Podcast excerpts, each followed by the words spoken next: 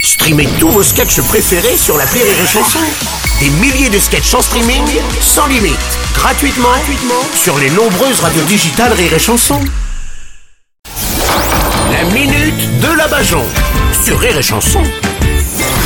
Et on retrouve la minute de la Bajon. Bonjour la Bajon. Bonjour, bonjour Bruno, bonjour à tous. Bonjour, je suis la réalisatrice du clip de campagne d'Emmanuel Ah. Macron. Ah oui. Oui, j'ai toujours aimé réaliser des films catastrophes. Oui, oui, enfin là, on est quand même plus proche de la comédie. Hein.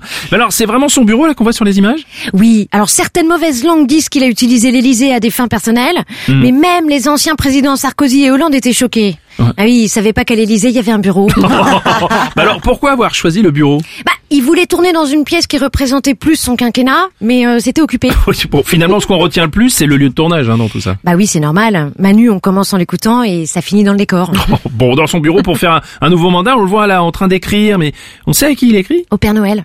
Ah, Il demande d'être élu, je suis sûr. Non, il lui demande un programme. Ah, oui, évidemment, ouais. Bon, alors, ce clip, on, on comprend qu'en fait, c'est juste le premier épisode d'une série, c'est ça hein Oui, d'ailleurs, vous avez vu le suspense qu'on laisse à la fin. Ah oui, il se fait plus appeler Monsieur le Président, il se fait appeler le candidat. Oui, et c'est qu'un début, hein. Dans le dernier épisode, il se fera appeler Natacha. Bon, du coup, ça va être diffusé en télé ou pas Oui, d'ailleurs, sur TF1, ça va leur faire bizarre, hein. Pour une fois qu'ils diffusent une série où les escrocs sont pas arrêtés à la fin. Ah ouais.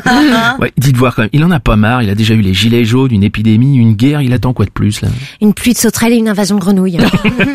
et puis, bon, bah, il est pas le responsable de tout pendant son quinquennat, hein. Par exemple, la perte des contrats des sous-marins qu'on devait vendre en Australie. Ah oui, c'est vrai que ça, on a l'impression qu'il s'en fichait un peu quand même. hein. Oui, oui, oui. Oh, bah oui, les sous-marins, ils s'en moquent, hein. Lui, ce qu'il veut pas pour les présidentielles, c'est finir sous-marine. Ah oui, oui, oui. Ah bah finalement, s'il fait un deuxième mandat, vous pensez que ça peut réconcilier les gens ça Euh, vous savez ce que je dis Pour froisser personne, l'idéal, ce serait que Macron repasse. C'était la minute de la maison